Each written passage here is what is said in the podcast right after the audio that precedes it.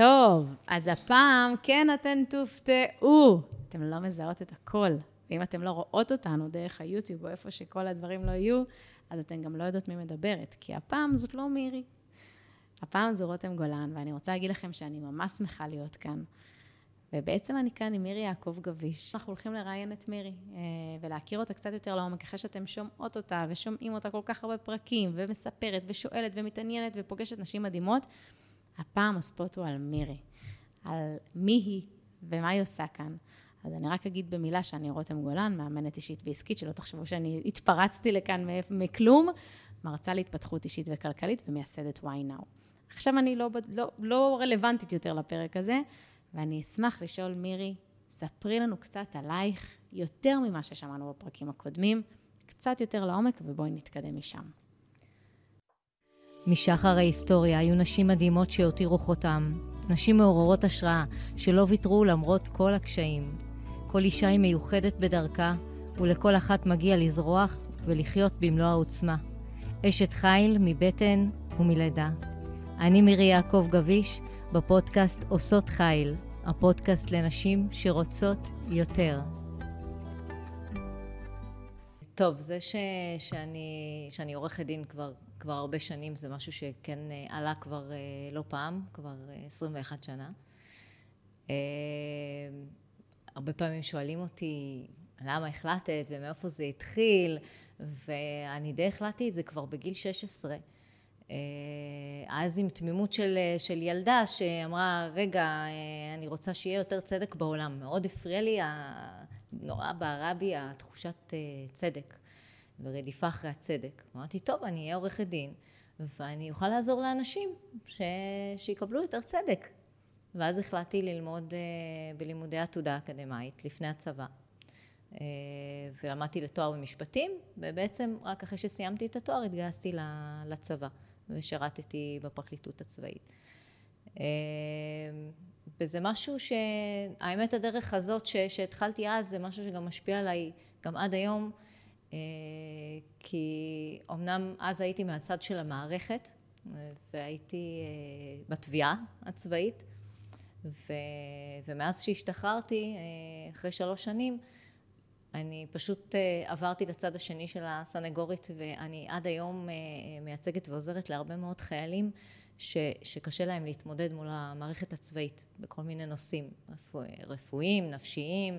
אה, זה משהו ש, שנשאר בי כ, כסוג של שליחות עד היום, שחשוב לי לעזור. אנחנו עושים עוד הרבה דברים אחרים במשרד ומטפלים בעוד נושאים.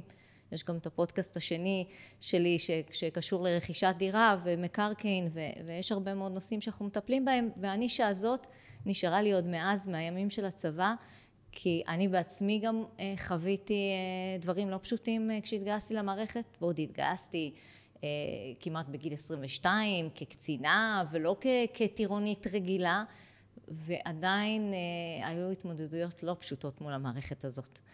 ו, ואז כשאני רואה כאלה ש, שאין להם את, ה, את הידע ואת הניסיון ומגיעים בגיל 18 לצבא ו, ולא יודעים מה לעשות ו, ואיך להסתדר והרבה פעמים גם במצבים לא טובים, באים אליי גם לפני גיוס, כאלה ש, שהם באמת אה, לא עלינו במצבים נפשיים לא טובים או מצבים רפואיים לא טובים, משפחה ש, שיש הרבה מאוד קשיים ואין מי ש, שידבר במקומם, אין להם את הקול הזה, ואני הרבה פעמים משמש את הקול הזה. מירי, אני חייבת להגיד שזה תענוג לשמוע כמה כחוט השני שומעים אצלך את ה... להשמיע קול, להיות זו שיכולה לדבר בעבור אחרים.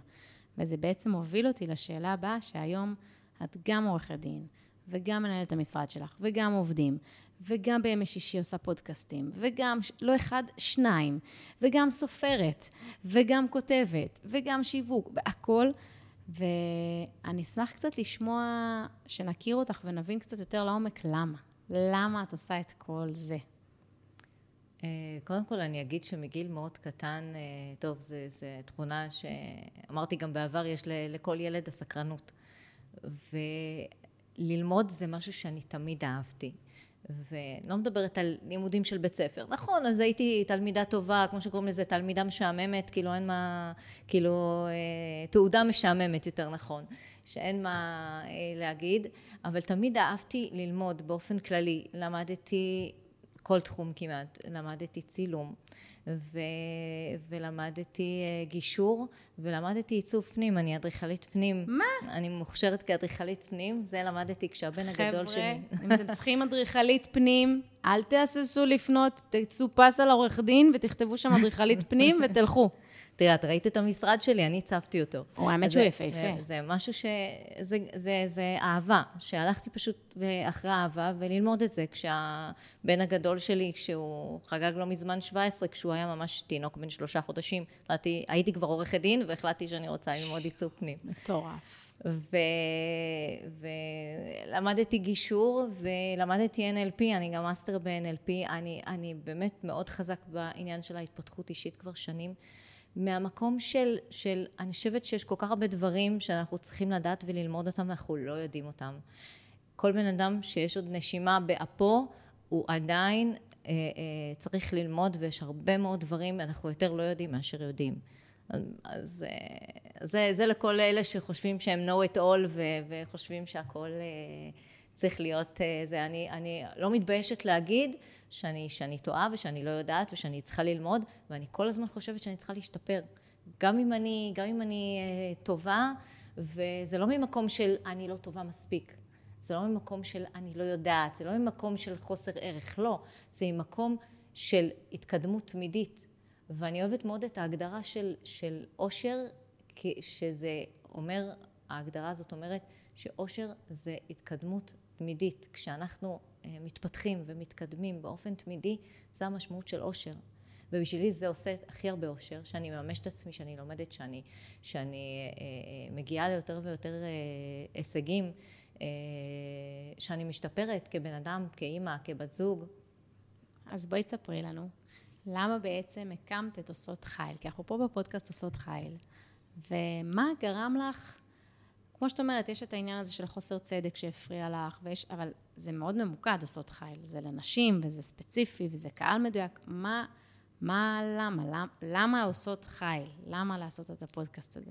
תראי, קודם כל אה, נשים, כי אני אישה, ויש את המשפט של עניי עירך קודמים, אז מבחינתי הנשים קודמות כי, כי אני אישה, ו, ו, ונשים לא נמצאות במקום הכי טוב ואיפה שהן צריכות להיות, ויכולות להיות גם. אנחנו 51% מהאוכלוסייה. ובתפקידים אה, בכירים, בתפקידי אה, מפתח, בקושי 20 אחוז. אני ראיינתי לא מזמן את, אה, את ראשת העיר, ראש העיר של גני תקווה, שיש 250 ראשי רשויות, ורק 15 נשים מתוכם. יואו. זה שישה, נ- שישה אחוז. לא, זה נתון הזוי. זה- זה, זה- לא, לא נתפס. ממש, ממש, וזה משהו שמפריע לי וחורה לי כי אנחנו לא פחות טובות ולא פחות ראויות. אני לא אדבר על זה שיש הרבה מחקרים שאנחנו בהרבה דברים יותר, יותר. ומנהלות טובות יותר, וזה המחקרים יגידו, אבל, אבל בכל מקרה אנחנו לא פחות. אנחנו לא פחות טובות וראויות, ויכולות להגיע, וחוץ מזה שאני חושבת שאני באמת באמת מאמינה שהעולם ייראה הרבה הרבה יותר טוב, אם יהיו יותר נשים סביב שולחן מקבלי ההחלטות. ואם ייקחו בחשבון גם את האינטרסים של הנשים. זה משהו שלא רואים אותו ולא לוקחים אותו בחשבון ולא מתייחסים אליו. והנקודת מבט גם הנשית יכולה לפתור אה, ולמנוע הרבה מאוד סכסוכים באופן כללי. במקומות עבודה ובעולם בכלל. אז אולי זה כזה, כאילו, מחשבה מאוד אה, זה, אבל אני, אני באמת חושבת שזה, שזה נכון, ואני חושבת שזה גם מוכיח את עצמו, שבמקום שיש יותר נשים, אז, אה, אז, אז יש פחות, אה, פחות אה, סכסוכים ופחות, אה, ויותר יותר גם הצלחות, והניהול הוא יותר מסודר ויותר טוב. לא סתם אומרים הרבה פעמים שהאישה יודעת לנהל את, ה, את, ה, את הבית ואת הילדים ו, ו, ויש לה את ה multitasking, שמה לעשות, אין לגברים. וזאת הסיבה שיש כישורי ניהול גם טובים יותר. ולפעמים משאירים את, ה, את הבעל עם, ה, עם הילדים, אז הוא לא תמיד מוצא את עצמו ויודע. אני לא רוצה להכליל ולהגיד, זה לא. זה כמובן שלא כל הגברים, והגברים הרבה, הרבה מאוד מהם, במיוחד בדור האחרון, הרבה יותר מעורבים בגידול הילדים ו- ויש להם תפקיד לא פחות מרכזי מנשים, זה לא ממקום שאני עכשיו פמיניסטית כן. ו- וזה, אבל אני כן חושבת שצריך להעריך ולראות איפה האישה יכולה לעשות יותר. אז, אז זה בער מהמקום הזה. וגם, וגם מדברים, ככל שאני עושה את זה יותר ו, ונחשפת יותר לסיפורים של נשים, אני גם מבינה שגם לפעמים זה גם בא ממקום שלי, מדברים שראיתי בסביבה שלי. אה, ואני בדרך כלל נמנעת לשמוע חדשות. אני לא אוהבת לשמוע חדשות, זה עושה לי רע. זה, זה לא אומר שאני מנותקת מהעולם, מהסביבה, אני יודעת מה קורה, אבל אני כל פעם שאני, שאני בטעות אה, מזפזפת ו, ורואה, אז אני כבר מתחרט על זה ואומרת, למה ראיתי את זה עכשיו? ועכשיו עוד אישה נרצחה ועוד אישה אה, אה, במצב כזה או אחר, ובקורונה היו כל כך הרבה, התגברו המקרים של, ה, של האלימות במשפחה, ו, וזה מאוד מעציב אותי באופן אישי לראות את זה. ואני חושבת ש, שיש מה לעשות, ו, ונשים יכולות לקבל הרבה יותר שליטה על החיים שלהם. וזאת הסיבה שאני, שאני נמצאת פה, מעבר לזה שכיף לי ואני פוגשת נשים מקסימות כמוך, אבל uh, זה משהו שאני חושבת שאנחנו יכולות לשנות. לא החקיקה, כי בסדר, אז יש חקיקה, לא מתייחסים לזה. ויש חקיקה על שוויון נשים, ונשים עדיין מרוויחות הרבה פחות מגברים. זה לא מה שיעזור. אנחנו רק יכולות לעזור לעצמנו. אז אני ממש מסכימה. והאמת שאני לא יודעת אם אתם רואים, אבל אה, אם אתן רואות, אבל העיניים שלך נוצצות כשאת uh, מדברת על uh, נשים ועל uh, שאפשר יותר ולעשות יותר. ואני חושבת שצריך עוד נשים כמוך בעולם, שאכפת להן, והן רואות את זה, והן אומרות, לא, אני אחפש מודלים שהם נשים, והשראה שהם נשים, גם להראות לילדים שלי, ולא רק את הגברים המצליחים, וה... ואני חושבת שזה ממש יפה לראות את זה, כי זה באמת לא התפיסה הרווחת. זו, זו לא תפיסה שקיימת ברוב הבתים, כי את יודעת, הכי קל להביא את הדמויות הרגילות, ומהחינוך, ומה... ספורט, אה, ורואים שאת עושה את הדברים אחרת.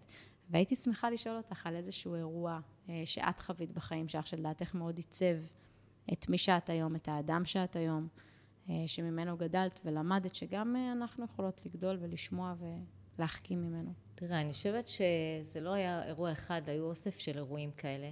זה גם ילדות, כי לא, לא גדלתי עם, עם כפית כסף בפה, ממש לא. אה, היו קשיים כלכליים אה, מאוד אה, גדולים כשאני, כשאני גדלתי וההורים שלי עד היום ככה שורדים כלכלית ו- ועובדים, הם כבר, אימא שלי עוד מעט חוגגת 70, אבא שלי כבר עבר את ה-70 והם עובדים במשרות מלאות ויותר מזה. אבא שלי עובד 10 ו-12 שעות ביום וגם אימא שלי. ו... והרבה פעמים אני, אני מגיל קטן זוכרת את עצמי שאמרתי לעצמי, אני, אני לא אהיה ככה. אני אעשה את הכל כדי, ש, כדי שאני לא אגיע למצבים האלה. ולא בגלל שהם אה, לא היו חרוצים או לא ניסו והם באמת עשו את הכי טוב שהם ידעו ויודעים ואני אוהבת את ההורים שלי ואני מאוד מעריכה אותם, הם אנשים מאוד מאוד חרוצים וזה מה שהם ידעו והם לא ידעו אחרת ואני רציתי לדעת אחרת, ורציתי ללמוד אחרת, ורציתי לדעת איך עושים אחרת, ולא מגיעים למצבים האלה. לא תמיד הצליח לי. היו הרבה שנים ש, שאני הייתי בקושי כלכלי, והייתי צריכה באמת אה, הכל אה, לדאוג אה, בעשר אצבעות, כמו שאומרים, כי, כי אין, אין את התמיכה הכלכלית.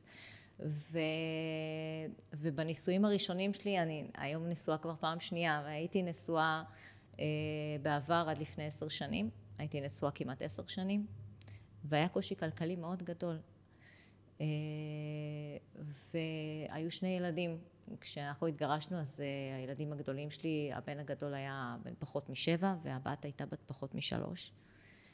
אה, ולפני זה, כש, כש, כשהבן הגדול שלי נולד, אני, אני כבר אז יצאתי כאילו לעצמאות מבחינת, פתחתי משרד בעריכת דין, הוא היה תינוק, וידעתי תמיד שאני רוצה להיות עצמאית, שאני לא רוצה שיהיה לי בוס על הראש, אה, שחשוב לי לעשות את הדברים בדרך שלי. אה, ואז התמודדתי גם עם, עם זה שהקשיים של להקים עסק חדש, ובלי קשרים, ובלי כסף, ובלי, וה, והכל כאילו מכלום, אה, ולנסות לפרסם את עצמי ולהשיג עוד לקוח ועוד לקוח וללמוד על שיווק לבד ולדעת לעשות את זה, לנסות לעשות את זה לבד ולעשות את המכירות לבד כי אין כסף ואין תקציב. עכשיו לקחת אה, אנשים שיעשו את זה במקומי. והשנים הראשונות היו שנים מאוד קשות ועוד במקביל אה, הגרוש שלי ואני הקמנו עסק אה, גם ממש די במקביל לעסק שלי כעורכת דין, אה, הקמנו ספא. וואו. הוא היה בתחום העיסויים, ופתחנו ספא, ואני אה, בתור מעצבת פנים, מדופלמת. הייתי, לדעתי עוד הייתי בלימודים, ואני הצבתי את המקום, זה היה כזה מקום בסגנון לואי ה-14. אספתי ככה רהיטים עתיקים, והכל היה ממש, כן, מקום מקסים. אבל... אבל לא אה, צלח. זה לא, לא צלח, מכל מיני סיבות שלא, שלא ניכנס להן כרגע. אה, זה, זה מה שזה יצר, אבל בסופו של דבר שזה הכניס אותנו גם לחובות מאוד גדולים. אה, ואז עוד פעם אני במקום של, של המצוקה הכלכלית שחוויתי בתור ילדה, ועכשיו איך יוצאים מזה ומה עושים, ויש לי רק את העסק שלי שהוא ממש מדשדש והוא רק בהתחלה. ואיכשהו איכשהו הצלחתי אה, עם אותו עסק, אה, עוד, עוד אה, היינו בהתחלה עוד נשואים ו, והצלחנו להחזיר כמובן את החובות, לא הגענו למצבים של אף אחד לא דפק לנו בדלת, חס וחלילה לא הגענו להוצאה לפועל או משהו כזה, הצלחנו לבד לעשות את זה ולהחזיר את, ה, את הכל. אה, וגם במהלך הדרך הבנו שאנחנו אה, לא, לא, לא מתאימים והזוגיות הזאת לא טובה עבורנו. זאת החלטה שהיה לי מאוד מאוד קשה לקחת אותה, ולקח הרבה מאוד זמן גם. כשיש שני ילדים קטנים בבית, זה מאוד לא פשוט לעשות את זה. אה, ואני באיזשהו מקום אני הבנתי כמה שעם כל הקושי אמרתי שאני חושבת שעדיף לילדים שלי שתהיה להם אימא שמחה שטוב לה, אה, ושאני אוכל לתת להם דוגמה אישית הרבה יותר טובה, מאשר אה, במקום ש... שלא טוב. שבעצם שני הורים ש... שלא טוב להם, זה, זה משהו שלא לא נותן דוגמה, דוגמה טובה לילדים, להיות בכזה מקום. צריך המון אומץ. אה, כן, זה היה, זה היה לא פשוט, זה היה מאוד קשה, וגם היו כאלה שבסביבה וזה, מה, איך את תעשי את זה, ויש לך ילדים, ו... ויש הרבה נשמות טובות שחברות וכאלה, ומה, ו... ואיך, ולאימא שלי גם היה מאוד קשה עם זה. אה, אבל אני חייבת להגיד לזכותה שהיא הבן אדם שתמיד תמיד לא משנה מה, ואנחנו לא מסכימות על הרבה דברים ולא תמיד מסתדרות, ויש לנו ראייה שונה על החיים, אבל תמיד תמיד, לא משנה מה, היא הבן אדם שתמיד היה איתי ועזר לי ותמך בי. ו, וגם להישאר כחד הורית עם שני ילדים, אה, אז, אז אימא תמיד שם, ועד היום תמיד שם, עם הבישולים ועם הבייביסיטר ועם הכל. שזה מהמם כן. שהצלחתן לגשר על הפערים התקשורתיים כן. או תפיסת העולם, ולייצר באמת מערכת יחסים כזו, שאם החלטתי, בסוף את מאחוריי, ואם את החלטת, כן. אני מאחוריי. כן, היא תמיד הייתה מאחוריי בכל דבר. אה, היא היום גם עובדת איתי במשרד ומנהלת לי אותו. ובאמת, עם כל, ה, עם כל השוני וההבדלים, אה, עדיין היא הבן אדם שאני הכי הכי מעריכה. אה, ואני אומרת, ההחלטה באמת לא הייתה פשוטה. אה, אני מאוד מאוד רציתי ו- וקיוויתי לתת לילדים שלי אה, משפחה אה, שהם, שהם יגדלו עם שני הורים אה, בבית, וכן, וזה לא צלח. אה, אבל הם ואני... קיבלו הרבה יותר. הם קיבלו אימא שיודעת להגיד גם טעיתי, וזה אולי לא מתאים לי יותר, והם קיבלו את ההבנה שאולי בדיעבד הם יבינו את זה, של המשמעות להיות קשובה לעצמך, והגשמה, וראייה של מישהי שטוב לה, לחיות עם אימא שהיא לא ממורמרת, אבא שהוא לא ממורמר, ושטוב להם, ושהם עשו הרבה בשביל האושר שלהם, ובשביל ההגשמה שלהם.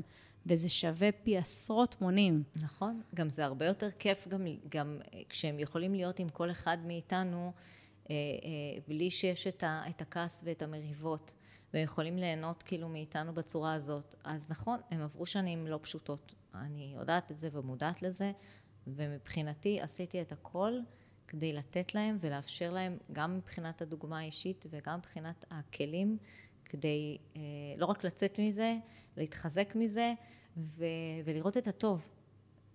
תמיד הגישה שלי לראות את הטוב. תראו מה, מה יש לכם ותודו ותכירו תודה על הטוב.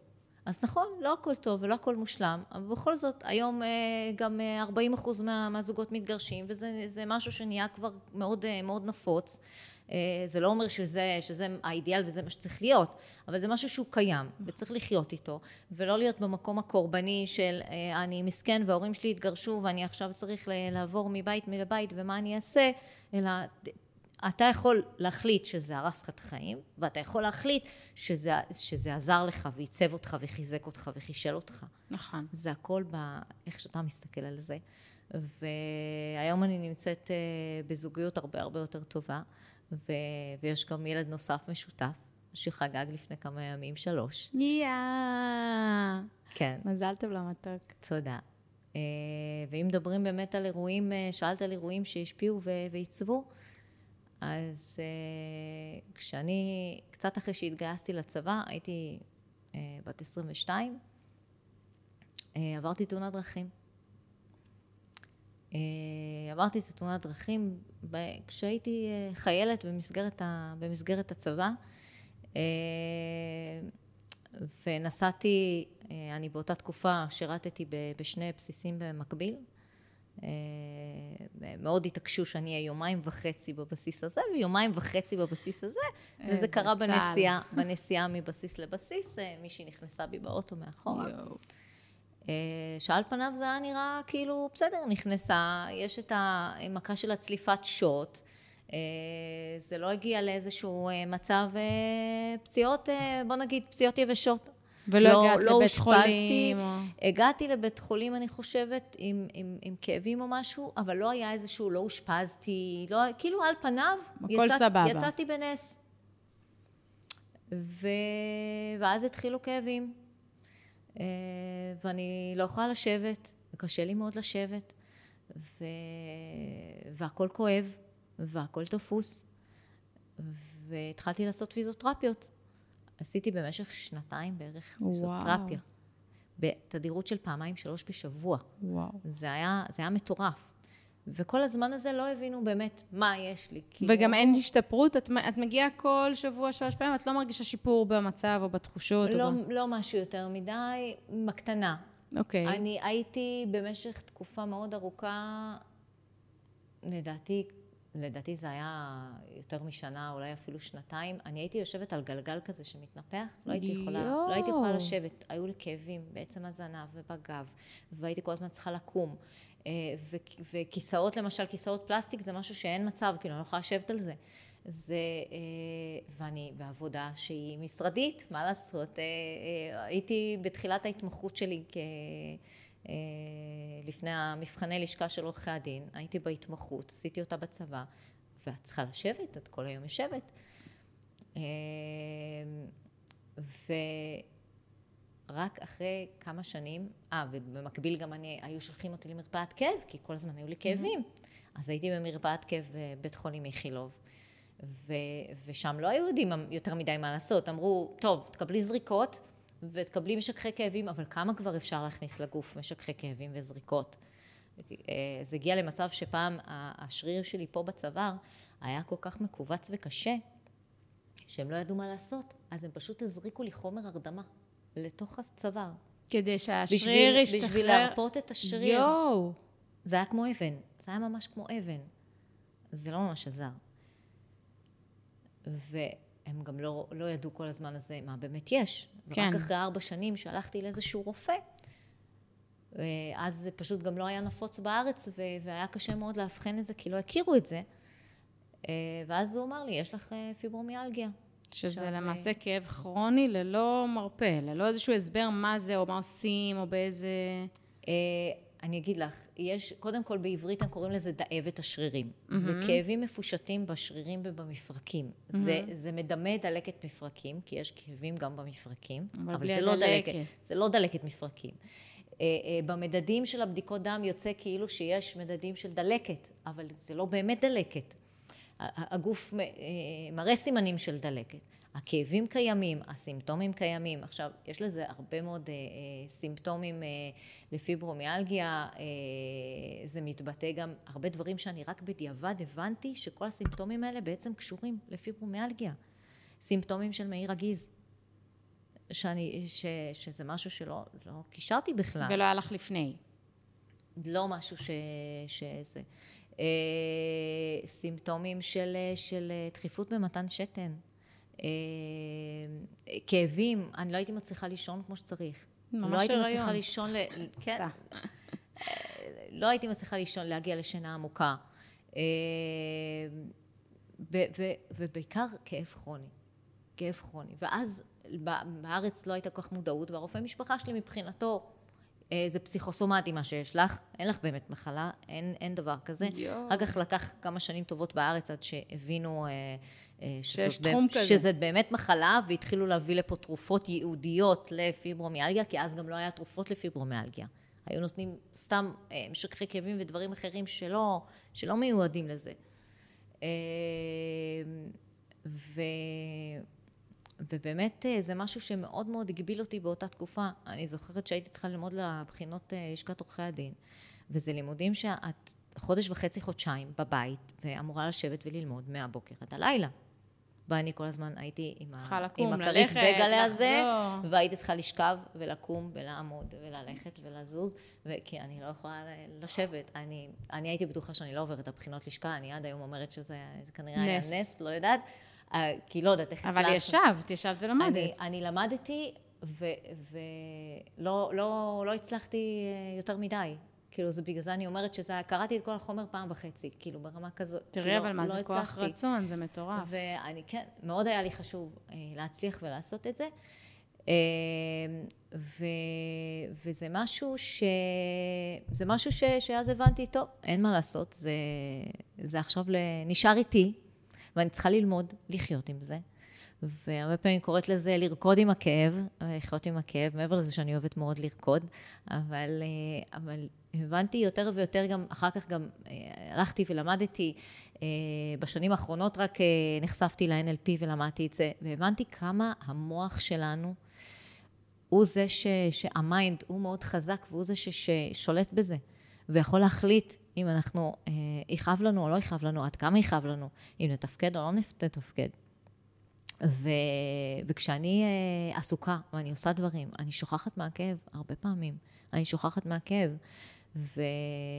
וזה דבר נהדר. כשאני עושה ספורט, אז, אז, אז uh, התחושה היא הרבה יותר טובה, ואני מרגישה הרבה יותר טוב, וזה משפר, כאילו שזה נראה, אה, את לא יכולה לזוז, את לא יכולה לזוז, את לא יכולה לעשות ספורט. לא, כשאני עושה ספורט, אז, אז uh, זה הרבה יותר טוב.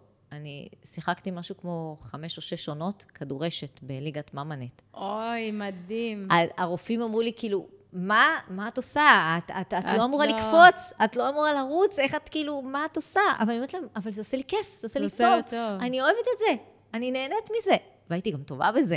אז אה, כמה שאני, אני לא גבוהה, מטר שישים, וכן. אה, אה, אז, אז כשאנחנו, כשאנחנו עושות דברים ש, שכיף וטוב, ועברתי עם זה שלוש לידות ושלוש שלוש הריונות לא פשוטים, שני, שני ניתוחים קיסריים. וואי, וואי, וואי. והמשמעות גם של, ה, של הפיברומיאלגיה, זה אומרים שיש פגיעה במנגנון ויסות הכאב במוח.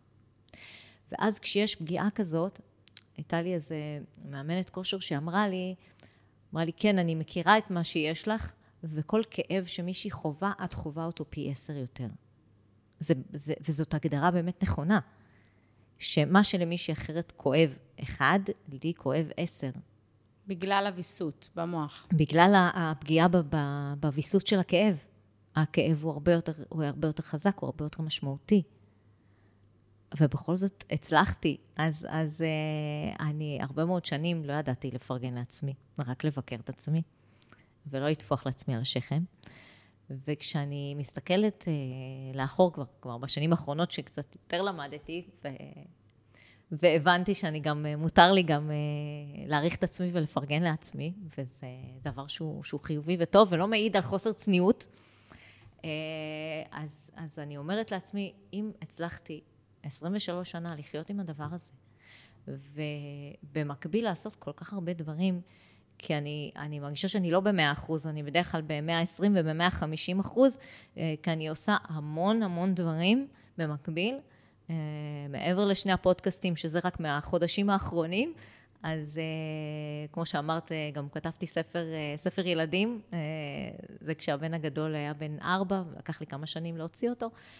אה, אבל אני כל פעם מחפשת את הדבר הבא, ורגע, איזה קורס עכשיו ללמוד, ומה עכשיו לעשות, ו- ואיזה ספר מעניין יש, וכל הזמן להיות בעשייה, בעשייה, בעשייה. ומעבר לזה שאני מבינה שהעשייה הזאת היא גם מסיחה את דעתי, כי אם אני יושבת ולא עושה כלום, אז, אה, אז זה כואב, ו- ואני לא רוצה להיות במקום הזה. אה, חוץ מזה, מעבר לזה שזה, שזה עושה לי טוב להגשים את עצמי ולעשות דברים שאני אוהבת. ו... וללמוד כל דבר שמעניין אותי. זה, זה מצחיק שאני, שאני uh, באה לקנות uh, מחשבים למשרד. אז, uh, אז uh, לפני כמה שנים זה היה, שנתיים, שלוש, לא זוכרת, באתי לאיזה חנות uh, מחשבים, והוא, את יודעת, ראה אישה. Hmm. מה, אז טוב, נו, היא בטח לא מבינה. היא לא מבינה עכשיו, מה, אני עכשיו אתחיל להסביר לה מה זה המחשב הזה ומה יש בפנים, כאילו זאת אישה, וכאילו, הוא גם, הוא גם די, די הפגין את זה שכאילו, אה, טוב, טוב תגידי לי יאללה. למה את צריכה את המחשב, ואז אני אגיד לך איזה מחשב את צריכה. כאילו ככה. ו... ואז אני התחלתי להגיד לו, רגע, יש את הנתונים האלה במחשב, ויש את הנתונים האלה, ויש לו ככה, והוא יודע לעשות ככה, והוא כזה אה, ב... בשוק. כאילו, מה, את יודעת מה, מה יש במחשב ומה צריך להיות במחשב? מעבר למה שאני עכשיו אגיד לך, מאיפה את יודעת את זה בכלל? כאילו... אה, אני בסוף לא קניתי אצל אותו בחור בגלל הזלזול הזה. את צודקת, בגלל הגישה, בגלל, ברור. בגלל הגישה, הגישה הזאת. אה, אבל כן, כי כל דבר שמעניין אותי וכל דבר שאני רוצה לעשות, אני אוהבת ללמוד את זה. אני אוהבת לדעת מה, מה צריך. ואני חושבת שזה משהו שהוא, שהוא מאוד חשוב, שאנחנו לא נהיה קלולס. אז נכון שאני נכנסת למוסך, אין לי מושג. אני לא יודעת כאילו עכשיו מה, מה יסדרו לי באוטו וזה, אבל אני כן שואלת את השאלות, אני כן מנסה להבין. אני אה, כן מנסה לראות, וטוב, אבל למה אתה מחליף לי עכשיו אה, בלמים? כי אני יודעת שבלמים צריך כי בדקתי שבלמים צריך להחליף אחרי ככה וככה קילומטרים, אז איך יכול להיות שאני צריכה עכשיו להחליף, או כל מיני כאילו דברים ש, שבסדר, אתה בסופו של דבר איש המקצוע, ואתה תתקן ותטפל, וחשוב ללכת לאנשים שאנחנו סומכים עליהם. נכון. וזה לא שאני עכשיו אתחיל ללמוד אה, כל דבר וגם איך לתקן את האוטו, אבל, אה, אבל, אבל זה חשוב לדעת. אה, יש לי שאלה. העלית פה באמת את הרגעים האלה שאו שהתמודדת עם כאב רגעים, תקופות, שנים, עד היום, שאת מתמודדת עם כאב כרוני, או עם אה, איזושהי סיטואציה כזו שאת לא יכולה לשבת. והייתי ממש רוצה שמי ששומעת אותנו עכשיו, שומע אותנו עכשיו, שלא יודעת, לא משנה מה הם עוברים, לא יודעת, כאב כרוני, מחלה מסוימת, אחרי לידה, לא, לא משנה. מה זה. גירושים. גירושים.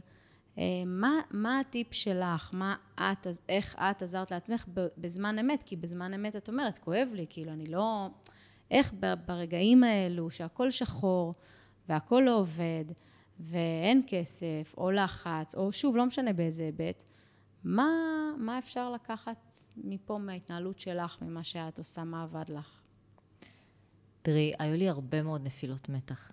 זה לא, זה לא דברים פשוטים. אה, ברור. זה גם העניין הכלכלי וגם העניין... אה, אני בן אדם שלא מסוגל להיות חייבת שקל, כאילו, לחברות, אם אני לא יכולה, כאילו, אה, אם אני עשרה שקלים זה, אני, אני, אני מיד מחזירה ואין מצב שזה, ואם מישהי אחרת חייבת לי, בסדר, אז תחזירי מתי, ש, מתי שזה. אני לא מסוגלת, כאילו, ברמה שאני לא אשן בלילה, אם אני עכשיו חייבת למישהי חמישה שקלים, כאילו, אין זה. ו... והיו באמת אה, אה, הרבה מאוד רגעים קשים, והרבה מאוד נפילות מתח. וכן, גם היו ימים שהיה לי קשה לצאת מהמיטה בבוקר, זה לא בושה להגיד את זה. נכון. היו, היו. ברור. בין אם זה היה פיזי, ובין אם זה היה כל הדברים מסביב שהתמודדתי איתם. אה, כי בכל זאת, אה, אה, כשיצאתי גם מה, מהנישואים הראשונים, הייתי צריכה לדאוג לשני ילדים, נכון, יש להם אבא בתמונה והכול, ו, ו, והוא תורם את חלקו, זה לא המצב. אבל עדיין, את צריכה, את צריכה לדאוג, ואת צריכה לפרנס, ואת צריכה...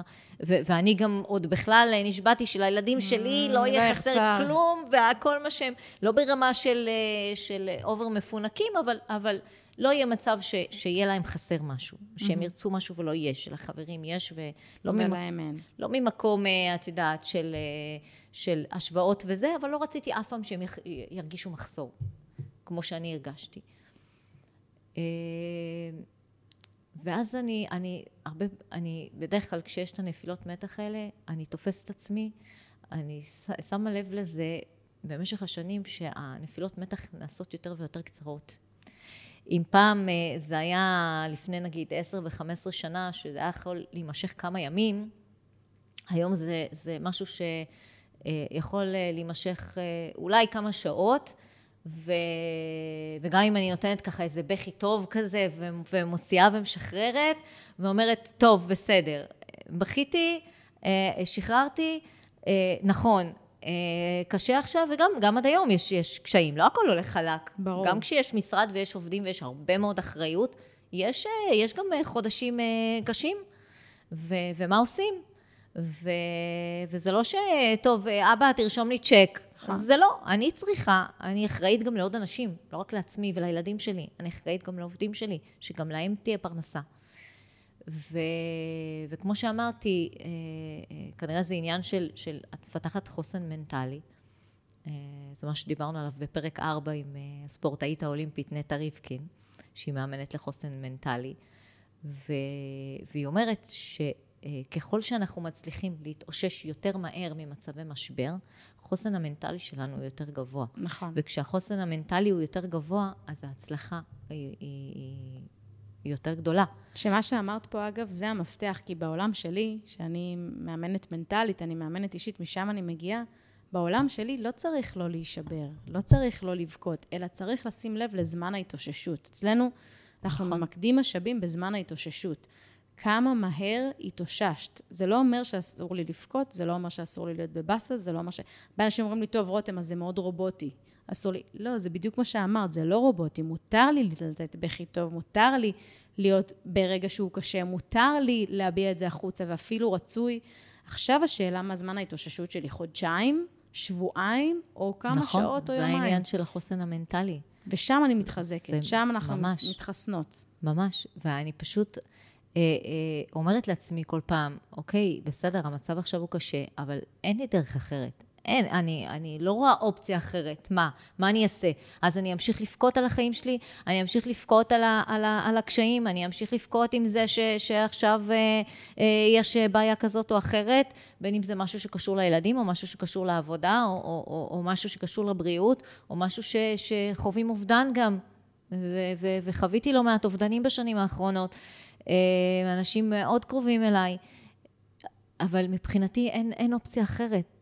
כי, כי מה אני אעשה? אני אשב בבית במיטה ואבכה על מר גורלי, זה א', לא יקדם אותי לשום דק- מקום, זה לא ישפר את המצב. המצב לא יהיה יותר טוב, לא יהיה יותר כסף בבנק, לא, אה, אה, המצב של הילדים שלי לא ישתפר. ההפך, אם הם יראו את אימא שלהם ככה בזה, אז, אז, אז רק הם אה, ירגישו אה, יותר תחושות של, של, של קורבנות ומסכנות, ו, וזה לא. אה, אז יכול להיות ש, שלפעמים יכולים להגיד שזה, שזה אובר, שאני... אה, אומרת לילדים, אה, אה, טוב, תסתכלו על הדבר החיובי, ובסדר, קרה, נפגעתם, בואו תראו איך אתם, איך אתם לוקחים את זה למקום אחר. זה לא אומר שאני לא רגישה. זה לא אומר שאני, שאני לא מכירה באכזבות שלהם וברגשות שלהם ולא מתייחסת לזה כשקשה וכואב ושיובל בן השלוש אה, שהוא נופל ומקבל מכה אז אה, לא באה ונותנת לו את הנשיקה, הוא כבר למד שנשיקה זה תרופה לכל מכה, אז הוא, אז הוא שנייה וחצי מתבכיין, אני נותנת לו נשיקה והכל עבר ואין כלום.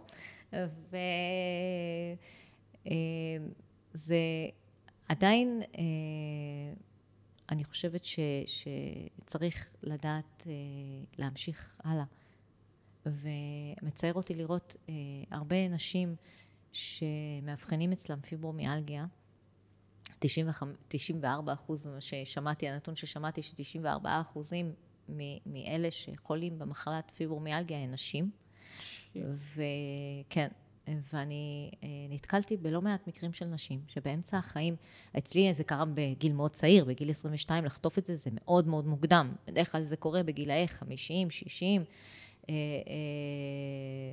וראיתי נשים שהיו בעלות קריירה ופעילות ו, ובעלות תארים ומשפחה וילדים, ופתאום יום בהיר אחד הכל עוצר. כי הן מבינות, רגע, יש לי פיברומיאלגיה, אז, אז כואב לי. אז צריך לעצור. ו, ואז עכשיו אני כנראה צריכה לעצור כדי לתת לגוף שלי אה, אה, להתאושש, ואולי לחפש איזה טיפול עכשיו יעזור לי. ואז גם הן הרבה פעמים הולכות למיליון ואחת אה, טיפולים שונים שאולי יעשו משהו ויעזרו. אני, אני עשיתי את זה גם במשך אה, שנים, אם זה פיזיותרפיה ואם זה עיסויים ואם זה כל מיני דברים ותרגילים, אבל אה, הבנתי שהדברים ש, שבסופו של דבר הכי עזרו והכי הוכיחו את עצמם, אה, זה ספורט, זה, אה, זה לעשייה, פשוט עשייה. ו, וב mind, הכוח של ה mind הוא מטורף. הוא מטורף. הוא מטורף. אני, הוא משנה אני, חיים. אני, אני אספר לך עוד סיפור על הכוח של ה mind. אה, האח הצעיר שלי, אני האחות הבכורה, ויש לי עוד אה, אחות ואח. ואח שלי, שהוא הבן זקונים החמוד והמקסים, יש לנו קשר מאוד מאוד קרוב, הוא החליט שהוא עובר לקנדה לפני שמונה שנים, הוא עבר לקנדה. וב-2018 אני נסעתי אליו אה, עם שני הילדים, אה, ראם ותהל, נסע, ועם אבא שלי נסענו אליו לבקר אותו בקנדה. אה, ו, ואני, כמו שאמרתי, תמיד עשיתי איזשהו, איזשהו ספורט, אבל על אופניים אני לא רכבתי. לא, שנים, שהייתי ילדה, כי לא יכלתי לשבת על הכיסא. כאבים, לא יכולה לשבת על הכיסא.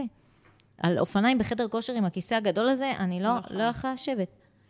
ואז כשהגענו אליו לטיול שם, הוא, הוא, הוא גר אה, מזמנו בוויקטוריה, אי מקסים מקסים, מקום יפהפה. ולקראת החזרה שלנו לארץ, הוא אמר, אה, בואו, אני רוצה לקחת אתכם אה, לטיול אופניים לאורך הנהר והנופים מדהימים וזה. הוא אמר לי, כל הדרך מישורית. אני אביא לך אופניים, אה, אז בזמנו של הבת זוג שלו, אופניים כזה עם כיסא נורא גדול ואופני עיר כאלה, בלי הילוכים כן. ובלי כלום. ו- והוא צייר את זה בצורה מאוד... אה, זה, ואמרתי, מה, אני עכשיו אאכזב את הילדים? הם מאוד רוצים אה, לרכב, מה, הם ירכבו ואני, ואני אשאר אה, מאחור, אני אנסה. גם לא תיארתי לעצמי גם את המרחק. אמרתי, בסדר, אז אני... כמה זה? רבע שעה, חצי שעה? בסדר, אז אני קצת ארכב באופניים. שלפני זה באמת לא האמנתי שאני בכלל... מסוגלת. מסוגלת, כי גם היו הוכחות לזה. הייתי יושבת על כיסא אופניים וזה כואב. ואז התחלנו אה, לעשות את המסלול ולרכב. ורוכבים עוד ועוד. ואני אומרת לו, טוב, איפה... לא, לא, עוד מעט, עוד מעט יש איזו נקודת עצירה, אנחנו נעצור, אה, נאכל גלידה וזה, ואז נחזור. זה היה כאילו מסלול של אה, הלוך חזור. חזור כזה. רוכבים ורוכבים ורוכבים, וזה לא נגמר. ומה, ומה קורה? בסדר, נופים, בסדר זה, אני גם עם אופניים בלי הילוכים כזה, מדבשת בקושי, ונעצרת לפעמים מדי פעם וזה. הגענו לנקודת עצירה, אני רכבתי 11 קילומטר. וואו, זה המון, עשינו, זה המון. זה המון, זה המון. עשינו הפסקה של איזה, אה, לא יודעת, חצי שעה, ורכבנו את זה בחזרה. אני באותו יום רכבתי כמה שעות. אני לא רכבתי אפילו לא קילומטר. ואחרי זה לא יכלתי לשבת כמה ימים. אבל, אבל זה ברגע הזה, זה, זה פרץ את המחסום שהיה לי. זה פריצת גבול ענקית. שאני, שאני, שאני יכולה. שאני לא מסוגלת, ועכשיו אני אומרת, רגע, אבל אני כן מסוגלת לרכב על אופניים. נכון, זה כאב, נכון, זה לא היה החוויה הכי זה, אבל אני מסוגלת. ואז כשחזרנו לארץ, התחלתי לרכב באופניים בשטח. יואו, איזה ו- מרגש, יש לי צמרמורת. ואחרי שלושה חודשים היה את הסובב כנרת. אני מעולם, כאילו, לא הייתי שם ולא רכבתי. אה, תהל הייתה בת, אה, בת שמונה, ראם בן 12. אה, תהל רק כשחזרנו אה, לארץ, אה, ממש איזה, איזה חודש לפני הסובב, היא, היא רכבה באופניים בלי גלגלי עזר באופן עצמאי. לפני mm. זה היא כל הזמן נורא פחדה ונורא זה, ואיזה חודש לפני היא הצליחה ו, ורכבה על אופניים. כי כשהיינו בקנדה, היא, היא הייתה עם, לא, היא הייתה עם אופניים שמתחברות לאופניים של אח שלי, והיא רכבה מאחוריו. כן. כן, כי היא עוד לא זה. ו... ואז אני החלטתי ש... שאני רושמת אותי ואת את בעלי לסובב, ואז הוא אמר, טוב, אז בואי כבר עם כל הילדים. ואז אה, אמרתי לתהל, אבל את רק כאילו עכשיו למדת. אה, לרכב, ו- וזה היה חצי סובב. נרשמנו לחצי סובב, שעדיין זה 32 קילומטר. וואו, זה לא מעט בכלל. זה המון. אה, ואז, אה, ואז אה, באתי לטל ואמרתי לה, אמרתי לה, תראי, אם את רוצה לעשות את הסובב, את צריכה להתאמן, את חייבת להתאמן, כי יודעת, גם בגיל הזה לא מבינים מה זה 32 קילומטר, שזה המון. כן. אמרה, בסדר, אני אתאמן. ואז היא התאמנה איתי בשטח, אבל גם רכבה כאילו כמה קילומטרים וזה. ואז אמרתי לה, אבל מה, מה נעשה אם אנחנו מגיעים לשם, מתחילים את, ה, את המסלול, ואת רוצה לחזור. ו- ואת, ואת, ואת עוצרת, אני אומרת לה, את צריכה לקחת בחשבון שעד שיפתחו חזרה את המסלול ונוכל לזה, זה צריך לחכות כמה שעות, ואין ממש איפה לחכות, ואין ממש איפה לעצור, כי כל הכבישים סגורים והכל סגור, עד שמישהו יבוא לקחת אותנו רק אחרי כמה שעות. אז, אז אני אומרת לה, מה, מה, מה תעשי אם לא תצליחי? אז היא אומרת לי, ילדה בת שמונה, היא אומרת לי, אני אדע שניסיתי. יואו. אני לפחות אדע שניסיתי. איזה מרגשת. איזו היא- מרגשת שהיא... היא כל כך הרבה פעמים נותנת לי את, ה, את הכוח ואת ההשראה, ואז, ואז באמת אה, נסענו לשם. התחלנו את המסלול, ממש בהתחלת המסלול, משהו כמו, לדעתי, חמישה קילומטר ראשונים. אה, אני, אני רואה, אני זוכרת עדיין את התמונה הזאת בראש. היא רכבה לידי, והגיע איזה בחור בן 17 מאחוריה, ונצמד אליה לאופניים יותר מדי, והוא פשוט העיף אותה, והיא התגלגלה עם אופניים באוויר, ועפה. אוי אוי. וחטפה כמה מכות יבשות רציניות. לא שברה שום דבר, אבל אה, חטפה כמה מכות אה, זה. נורא בכתה, ונורא כאב לה. וניסיתי מאוד להרגיע אותה, ו... ו... וחיכינו ככה כמה דקות בצד, ואמרתי לה, אמרתי לה, תראי, אה, אין כל כך איפה לחכות. ואני הבנתי שיש עוד מעט אה, תחנת דלק ושאפשר לקנות שם גלידה. בואי כאילו ננסה עוד קצת. נרכב עוד כמה דקות, נגיע לתחנת דלק, נאכל גלידה ונחכה שם עד שכאילו ייגמר ויבואו לקחת אותנו. עכשיו, האמת, אני הייתי בטוחה שזה, שזה באמת עוד מעט, שזה רכיבה של, אה, של עוד איזה חצי שעה ונגיע לתחנת דלק.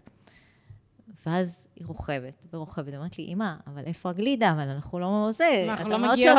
אמרתי לה, אני לא יודעת, אני הייתי בטוחה, זו פעם ראשונה שעשיתי את המסלול, לא היה לי מושג. ופתאום מגיעה איזו עלייה ענקית, ואנחנו, ואנחנו רוכבות, אמרתי לה, טוב, אולי זה בטח אחרי העלייה, עוד מעט נגיע.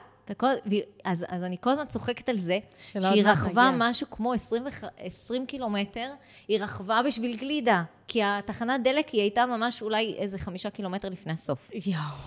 היא רכבה בשביל גלידה, ואני אומרת לה עד היום, תראי איזה כוח יש לך. רצון. איזה כוח רצון מטורף יש וכמה לך. אפשר לשלוט במוח. כן, את רכבת, וזה היה בסוף גם ארטיק. אמרתי לה, בשביל ארטיק את, את רכבת, ואחרי זה היא כמובן גם סיימה את המסלול כמו גדולה. היא סיימה אותו. ו...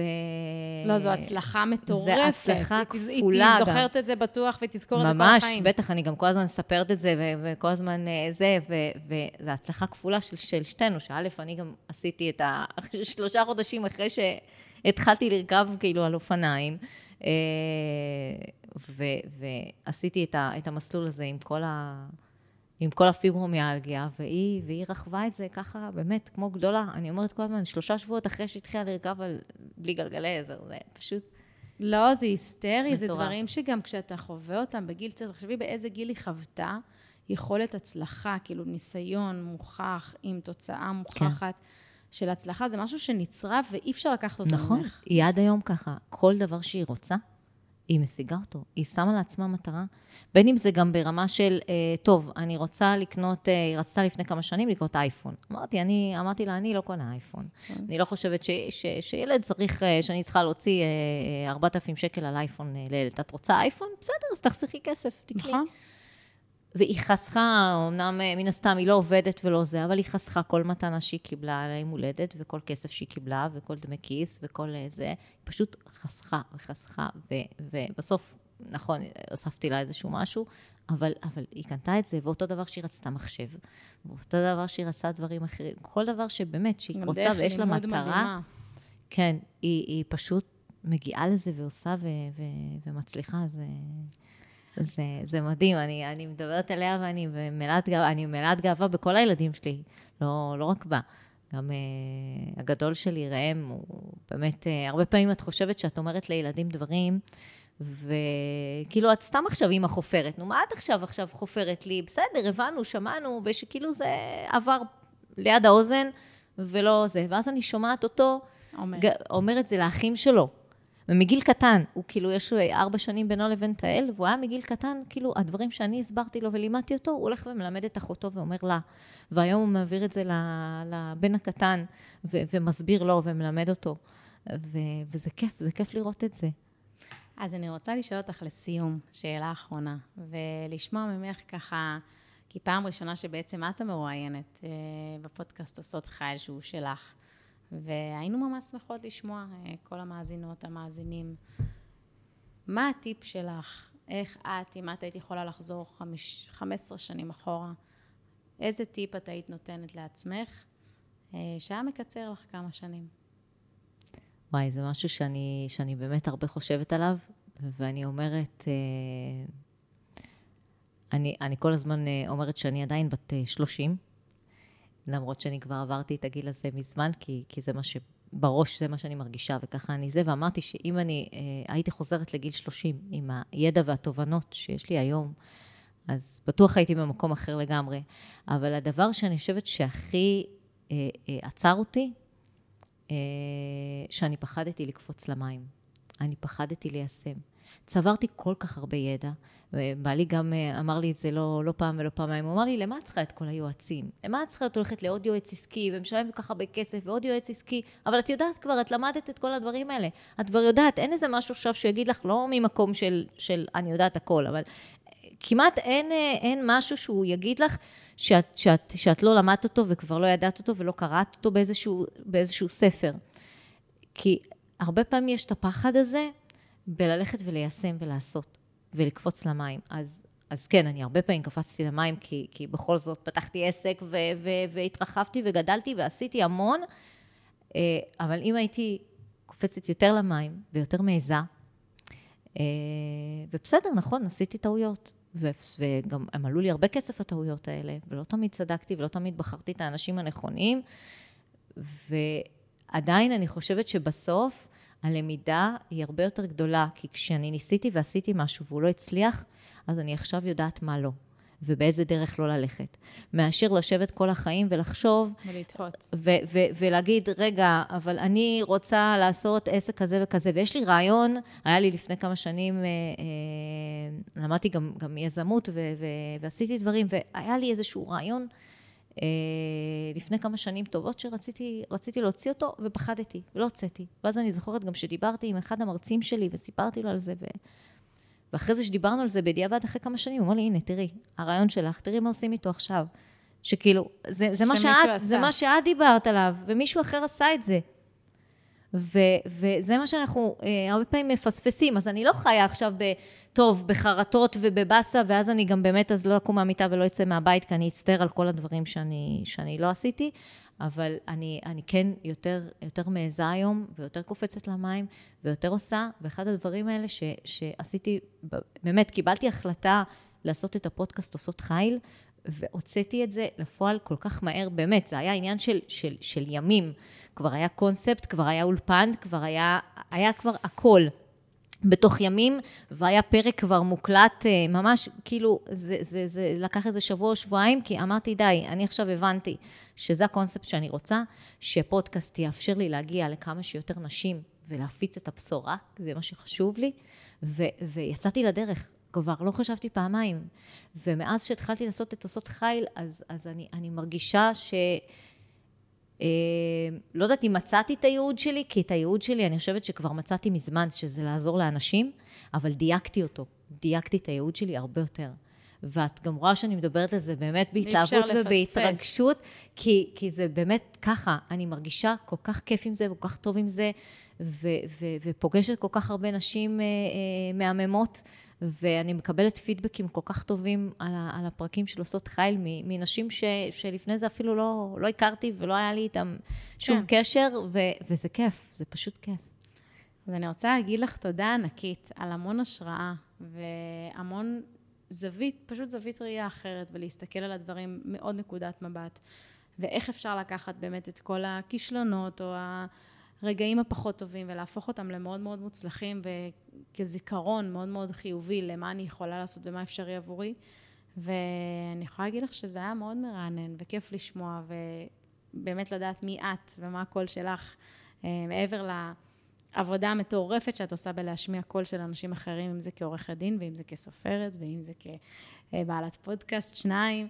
אה, אז תודה על זה, תודה על הזכות ותודה שנתת לי את הכבוד אה, לראיין אותך ולשמוע אותך אה, מהצד השני, ואני בטוחה שזה ייתן גם הרבה מאוד ערך למאזינות ולמאזינים, אז ממש תודה על זה. תודה רבה לך, רותם.